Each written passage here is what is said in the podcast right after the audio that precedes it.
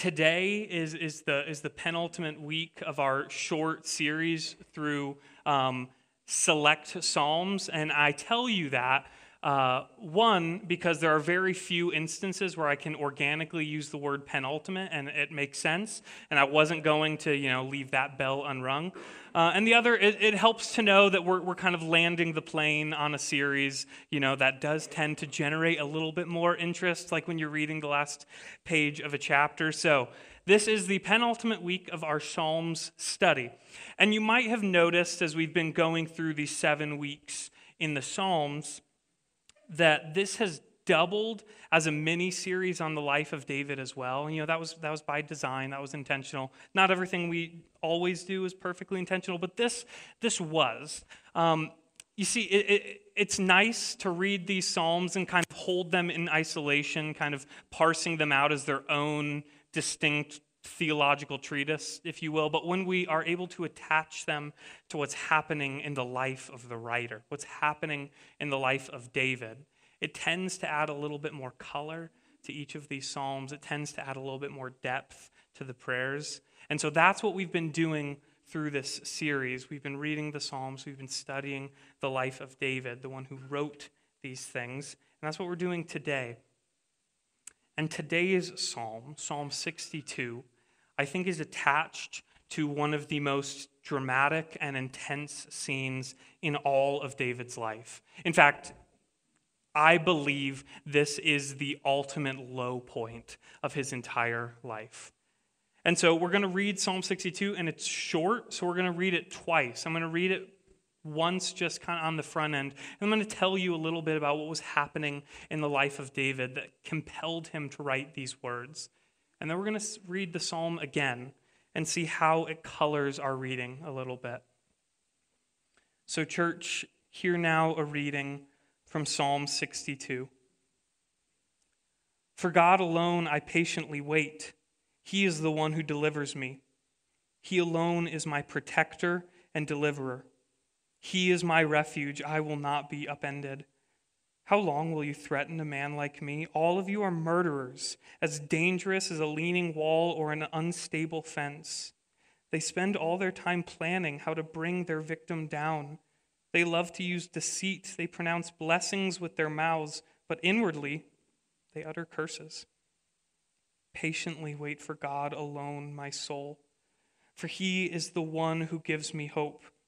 He alone is my protector and deliverer. He is my refuge. I will not be shaken. God delivers me and exalts me. God is my strong protector and my shelter. Trust in him at all times, you people. Pour out your hearts before him. God is our shelter. Men are nothing but a mere breath. Human beings are unreliable. When they are weighed in the scales, all of them together are lighter than air. Do not trust in what you can gain by oppression. Do not put false confidence in what you can gain by robbery. If wealth increases, do not become attached to it. God has declared one principle, two principles I have heard God is strong and you, O Lord, demonstrate loyal love, for you repay men for what they do. This is the word of the Lord. Lord, in this moment of silence, we are prepared to listen. Speak to us about your word.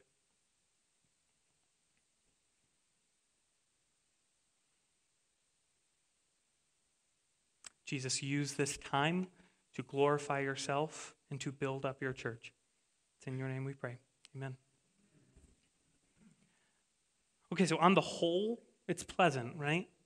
Like we, we, see, we, we see plenty of themes kind of echoed throughout Psalm 62 that we've been highlighting through the entirety of this series. You know, we, we see that God is shelter, He's refuge. He's a vindicator. He's strong. He's a giver of hope. He's a giver of rest, etc. You know, all of these things which are categorically true that we've been talking about at length through these series. And many of us right now would, would stand and both affirm and celebrate these characteristics of God without reservation, right? And it's easy. It, it's really easy to do that when we read Psalm 62. And we, you know, we could say with integrity and sincerity that, yeah, I stand alongside David. I affirm all of those characteristics about God. I could repeat all of those things with sincerity. And yet, I wonder if the ease with which we say those things might change, if the ease with which we affirm all of those would, would vanish a little bit if we were living through the thing that David was when he said this prayer. If our experience was the same as his, if we would so vigorously affirm all of these characteristics about God, which again, I said are categorically true, it might just be more difficult to confess them as such. So, what was going on? What was happening to David when, when, when he wrote this psalm, when he prayed this prayer? Like I said, I believe this is the darkest point of his entire life because it is just a heap of pain. And, you know, it's the perfect instantiation of when it rains, it pours. It just never seemed to stop being bad for David. So, so what was happening? So David had, had a number of children from a bunch of different wives. You know, that's a conversation for another time. But one, one wife gave him a son, Absalom, and a daughter, Tamar. And another wife gave him a son, Amnon. And Amnon, Tamar's half brother, very inappropriately fell in love with her. And so she, very appropriately, continued to rebuff all of his advances being frustrated by this and well aware that he was in a position of power as the king's son, devised this really sinister and dark plan to take Tamar and to rape her. And that's exactly what he did. That's painful enough, you know, your kids doing this to each other. Absalom, you know, Tamar's full biological brother, when he learned about this, was understandably irate toward Amnon. And he devised a sinister plan of his own to get Amnon drunk and then to have him killed. And, you know, inclined as we might be to kind of say, the dude had it coming. I, I get it. I'd, want to, I'd probably want to do that too. Absalom wasn't willing to take the chance that other people would be so charitable. And so, in fear for his own life after killing his half brother, he fled a few hundred miles to the east to a land called Geshur. Now, David catches wind of all of this. He's, t- he's told the entirety of the story, and he is understandably gutted, right? Like, who wouldn't be? How could you not be? You have these two sons. One is a, is a, is a predator who's now dead, another is a murderer who's now gone. And he has all these complicated, really painful feelings, and it says he mourns for years about this. And he has the, the, this, this deep pain because he wants to go to Absalom, his son who's now you know, 100 miles away. He, he, he longs to be with Absalom, but his heart's conflicted because he's also the murderer of his other son. And so for three years, they're estranged, and Absalom stays in Geshur. And then, after three years had passed and three years of mourning, David is convinced to kind of offer Absalom at least at a, at a formal level, forgiveness, like to welcome him back to Jerusalem and promise him safety when he comes back. Like, I'm not tricking you to come back so I can avenge Amnon. But even though he offers him this, this formal, kind of high level forgiveness, he won't offer him like an intimate, personal forgiveness. So he welcomes him back to Jerusalem, but he will not meet with him, he will not see him. I guess it's just enough to have him closer. And so Absalom then kind of sets up out at the city gates of Jerusalem. And out at the city gates, this was, this was a place of gathering. This was a place where business was done. This was a place where hearings would be held. And Absalom became a person of influence, hanging out around the Jerusalem city gates.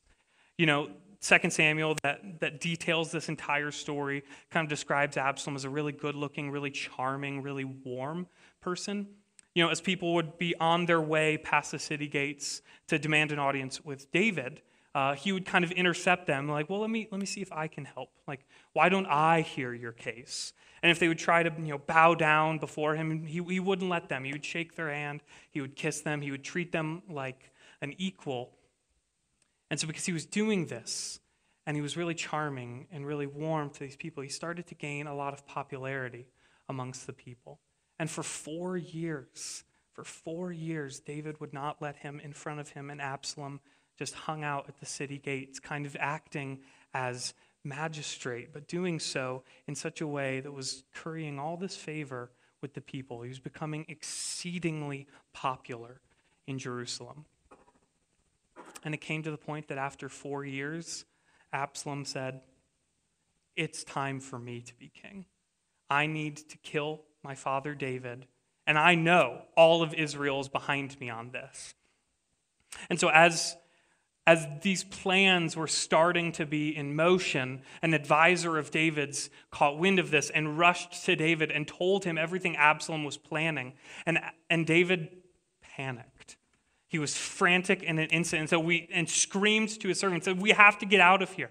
All of Israel is with Absalom. How can we be delivered if we don't leave right now? And so he tore his clothes, he put on the clothes of the beggar so he could sneak out of the city undetected. He, would, he didn't have shoes on. And 2 Samuel says he was wailing and weeping his entire time out of the city. And then there's this really important part in the story where he's gotten out of Jerusalem. And the text indicates he paused and he turned around and he looked at this city that he just fled from. And it's in this moment where he pauses and he turns around the most historians and scholars believe he prayed the prayer of Psalm 62. This frantic, scared monarch who's on the run for his life, being pursued by his son, gets out of Jerusalem. He pauses, he turns around, and he prays this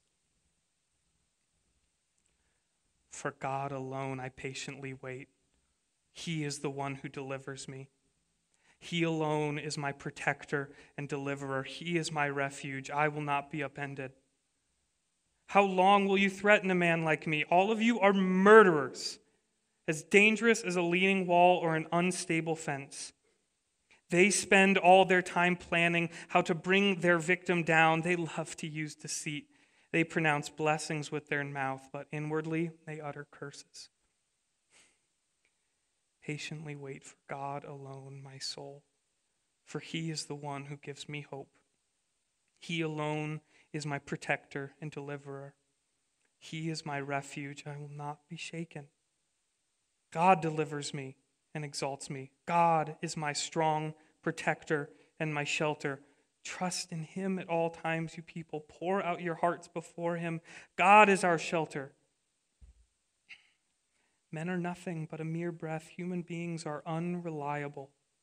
When they are weighed in the scales, all of them together are lighter than air. Do not trust in what you can gain by oppression. Do not put false confidence in what you gain by robbery. If wealth increases, do not become attached to it. God has declared one principle, two principles I have heard. God is strong. And you, O Lord, demonstrate loyal love for you repay men for what they do.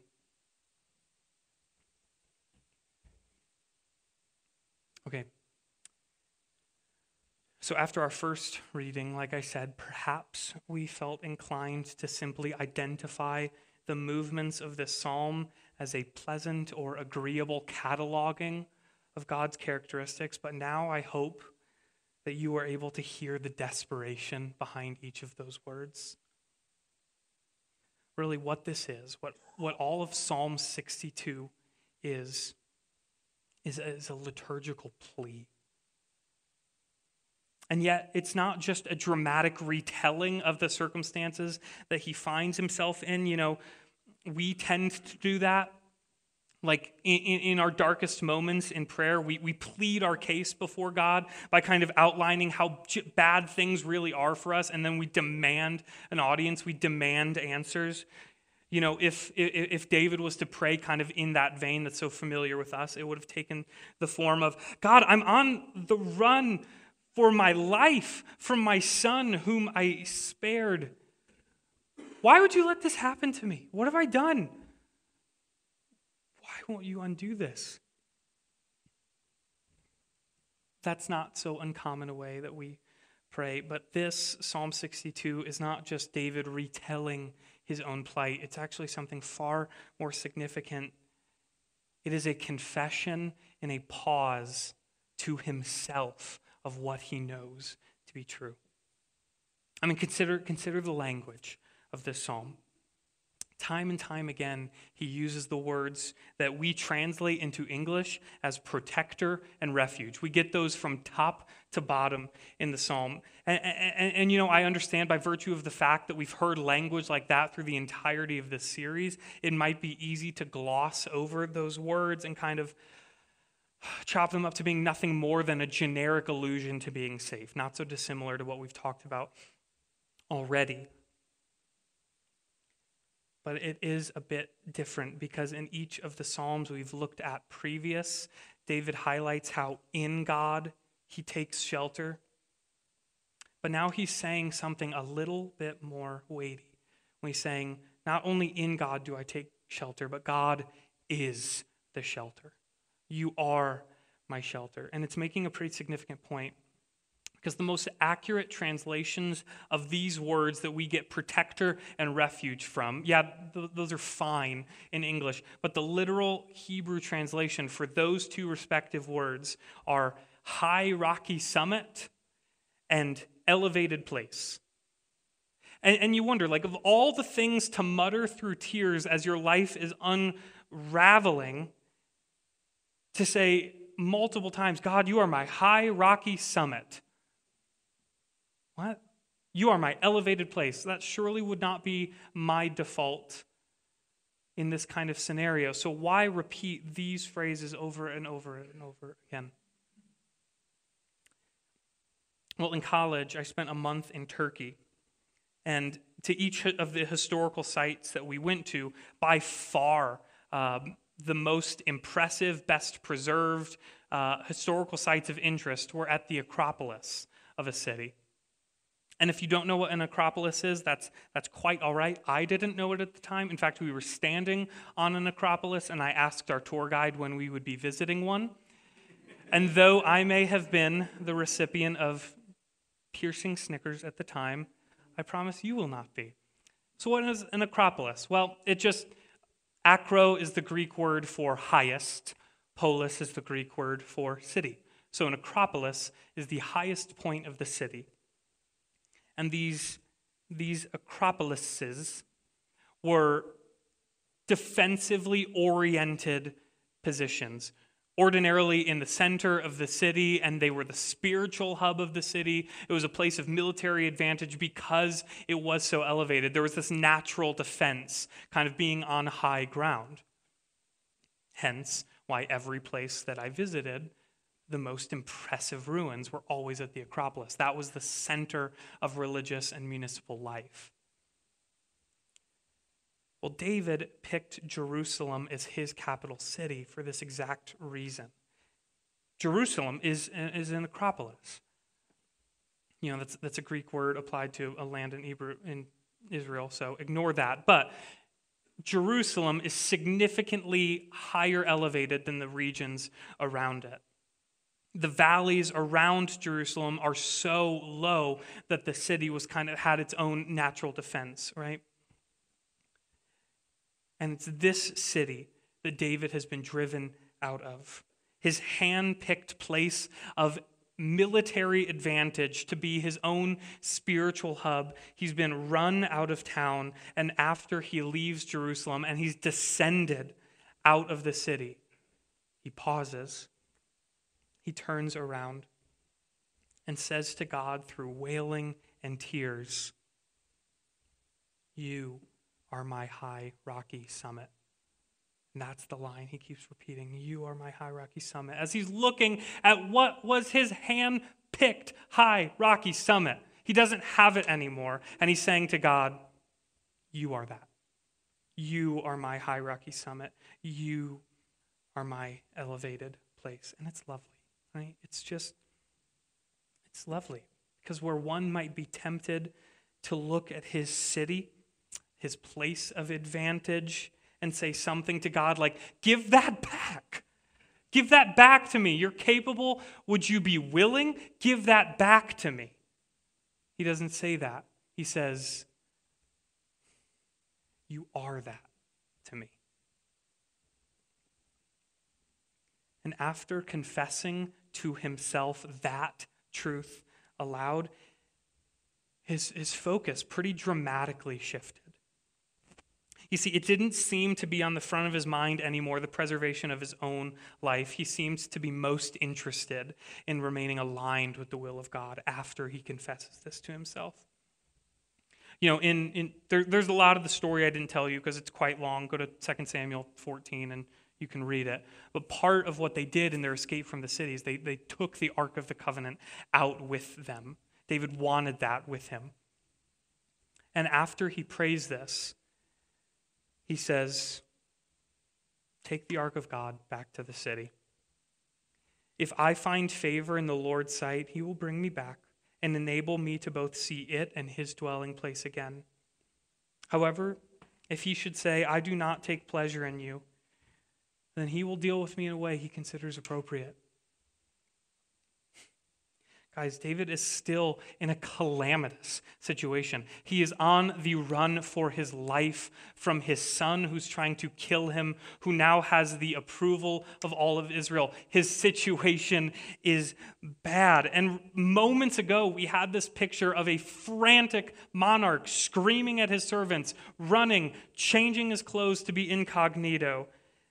And that, by way of prayer, changes to if I find favor in the Lord's sight, he will bring me back.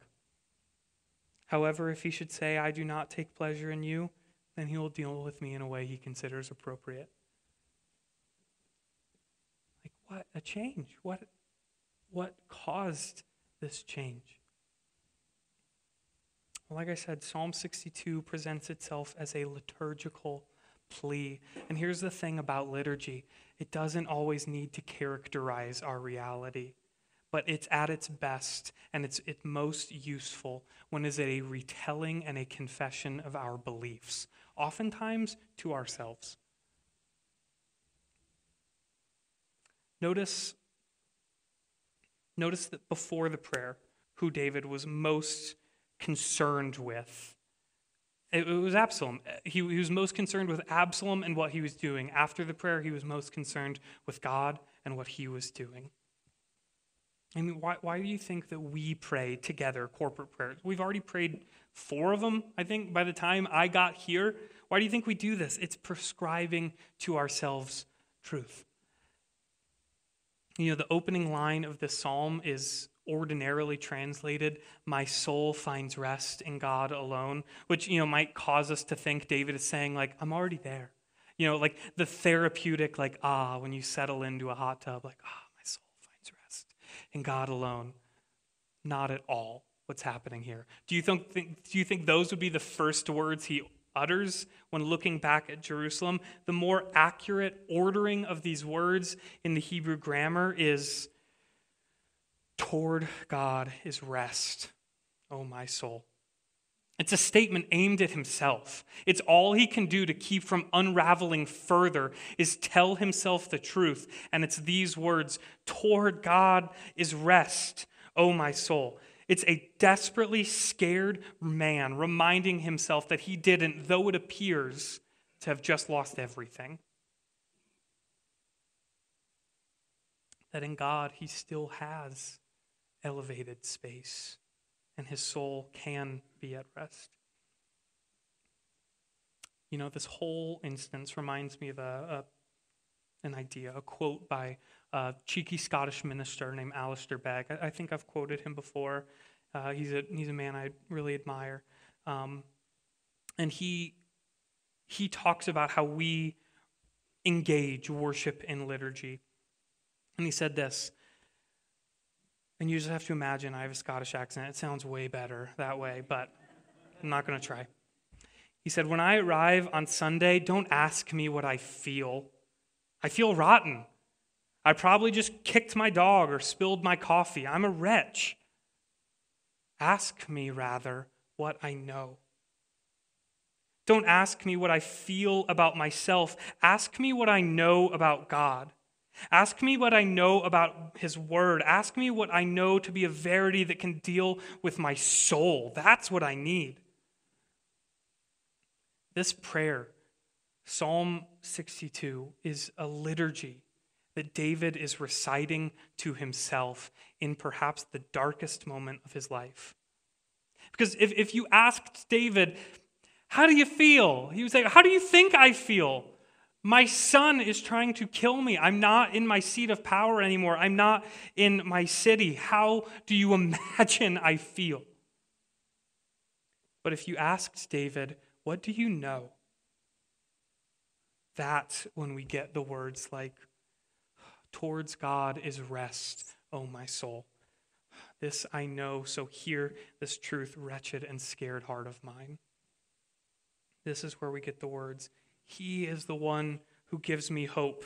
This I know to be true, so hear this truth, wretched and scared heart of mine.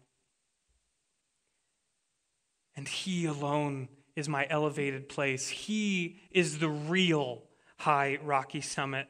I know this to be truth, so hear this truth, wretched and scared heart of mine. And we are at our best when we engage our liturgy with this same kind of posture. You know, because many times, if I'm honest, I've engaged our, our liturgy of confession before I felt sorry for anything, but while I knew I was guilty. You know, I've received our words of pardon before I really felt like I needed to be delivered all that much. But while I knew I needed to be rescued. And I've uttered our words of generosity before I felt like giving anything. In fact, most of the time, I feel like giving nothing. I'd much rather hoard. But while I know that to follow the way of Jesus is to be characterized by a spirit of generosity, toward God is rest, O my soul. Hear it. The most comprehensive rest for our souls is the reminder and confession of what we know about God. And we have another name for that it's worship. That's what we're doing. You know, Mike said a few week back, a few weeks back when we started this series that the Psalms are good when they're studied, but they are at their best when they're used. And I would add to that that the Psalms aren't just a prayer book for us, but they are also a playbook for us, for constructing our own liturgies that confess to us the things that we know to be true. Our lives need daily liturgy desperately. We need daily reminders of what we know and an opportunity to confess these things, most often to ourselves there was there was one one pastor who said, "Why do we preach the gospel every week? Because we forget the gospel every week. Why do we engage liturgy daily? Because we tend to forget what we know. And so I would say we, we need to liturgize our homes. You know, we, we have reading plans, we have, we have prayers on our website. Light a candle in the morning. I, I, I, don't care. Liturgize your home. Create space and an opportunity for you to confess to yourself what you know to be true about God. You know, the, the other day, Mike and I were listening to a, a podcast, um, and, and the, the speaker mentioned that every morning, by rule, you know, he, in, in his rule of life, he won't allow himself to look at a screen before he's first gone outside said, Because when I go outside, I'm reminded, like, I'm a creature, and this is all creation.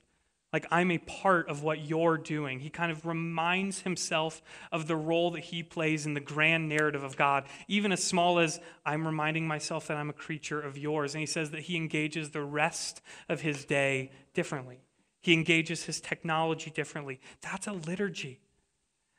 That is an intentional practice that's set up to establish in the front of your thinking the story and truth of God. That's what needs to be characteristic of our lives as worshipers and in each of our homes. Liturgize your homes. Don't ask me what I feel. Ask me what I know. And as Alistair said, this is the verity that can deal with my soul. And the table plays this role as well. The, the, the table stands above liturgy. It's not just a reminder of what we know, it's an experience of who we know. This sacrament where we spiritually get to interact with the living Christ. And so, by habit, we do this every week as a reminder that his body was given for us. We need to know that. Not just once, we need to know that often. His blood was shed for us. We need to know that more than once. And so we engage this table as a liturgy, as a sacrament, as an interaction. So we're going to pray now. Pray like David did. Pray with desperation. Pray a, pray a liturgical plea along with me. Not the things that we feel, but the things that we know to be true about God, the one who offers verity for our soul. Let's pray.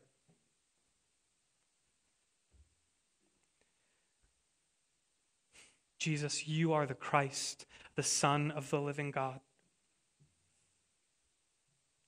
You saw us in our plight, in our brokenness, in our helplessness, in our deadness, and you made us alive. You have raised us and seated us alongside you. You are patient with us. You are merciful. You have offered yourself to us in so many ways.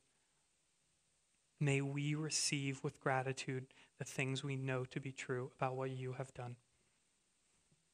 It's in Jesus' name we pray. Amen.